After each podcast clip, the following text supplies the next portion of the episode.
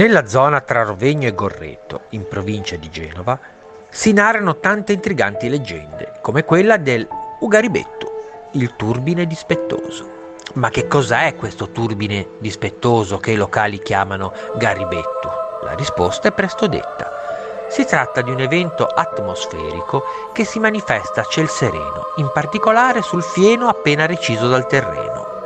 Questo magico vento solleva inaspettatamente l'erba tagliata e con un mulinello avvolgente la alza da terra per condurla lontano, vanificando il lavoro dei contadini che tanto si erano prodigati per tagliarla. Naturalmente gli antichi villici avevano i loro sistemi per scongiurare queste forze dai contorni diabolici. Infatti quando si manifestava, come in questo caso Ugaribettu, una persona, solitamente il più anziano, che era ritenuto portatore di quella saggezza popolare che oramai va scomparendo, procedeva con un controincantesimo. Solitamente erano persone dotate di quella particolare sensibilità che gli permetteva di interagire magicamente con l'ambiente. I settimini, i settimi figli o semplicemente persone iniziate all'arte magica la notte della vigilia di Natale, da maestri che trasmettevano loro la conoscenza, tra queste anche l'arte della sperlengueia.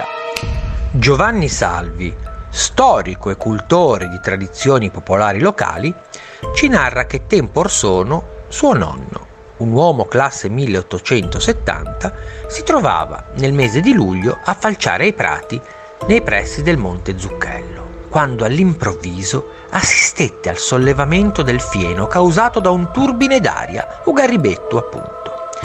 Veloce come una volpe, L'uomo estrasse un coltello dalla tasca e segnò il turbine, incidendo una croce nell'aria, così da fendere il mulinello. Dopodiché scagliò nella sua direzione il suo fendente.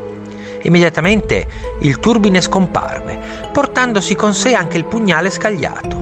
Inutili furono le ricerche, del coltello non vi era più traccia, nonostante il terreno fosse pulito e libero da qualunque cosa potesse celarlo. Qualche tempo dopo, nel mese di settembre, il nonno, dopo essersi dato con gli altri contadini alle paglie, si trovò a pranzo nella mensa predisposta per i lavoratori dei campi. Lì notò che vi era un uomo che maneggiava nervosamente un coltello, molto simile a quello da lui perduto sul monte Zucchello. L'oscuro figuro, accortosi che il contadino lo guardava, gli chiese come mai avesse così tanto interesse per lui. L'agricoltore rispose che non era lui che guardava, ma il coltello che teneva in mano, in quanto era molto simile a uno perso tempo prima in una circostanza dai contorni misteriosi. Con un sorriso amicato, che però pareva un ghigno di compiacenza, L'uomo chiese al nonno di Giovanni di raccontargli tutta la storia e una volta ascoltata commentò che lui era solito recarsi a divertirsi in quella zona cavalcando le ali dei venti, al fine di sottrarre ai contadini il fieno, sapendo che questi rimanevano atterriti dalla paura.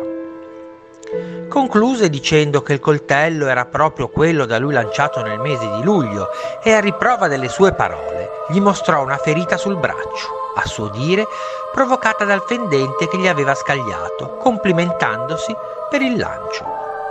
Ridendo restituì il coltello al contadino, che lo guardava sbigottito ma non troppo, perché sapeva che l'uomo aveva la fama dello striun, dello stregone.